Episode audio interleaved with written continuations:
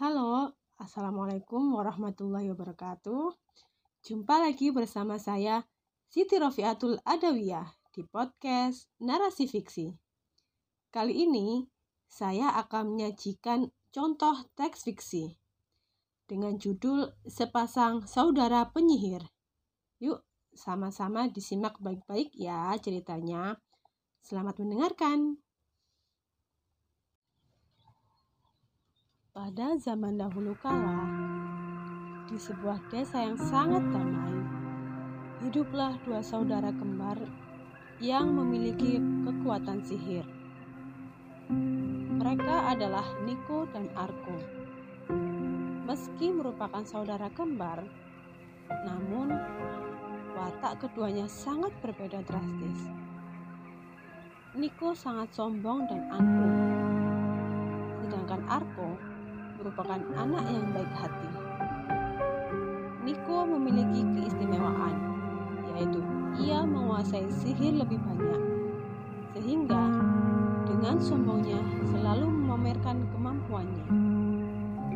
Arko yang merupakan kakak dari Niko selalu melarang adiknya untuk memamerkan kekuatannya kepada teman-temannya atau menggunakan sihir dengan sembarangan. Akan tetapi, Niko selalu mengelak dan mengatakan bahwa aku iri dengan kemampuan sihir Niko.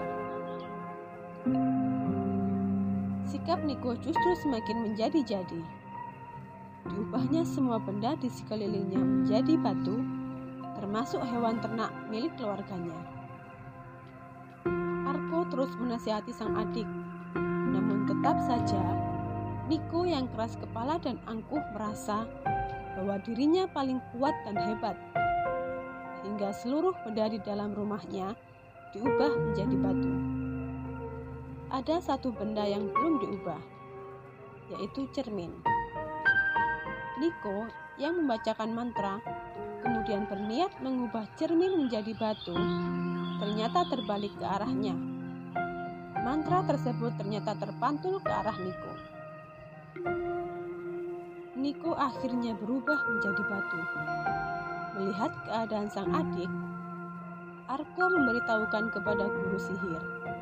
Kemudian ia meminta bantuannya untuk membebaskan sang adik dari sihir yang dia berbuat sendiri.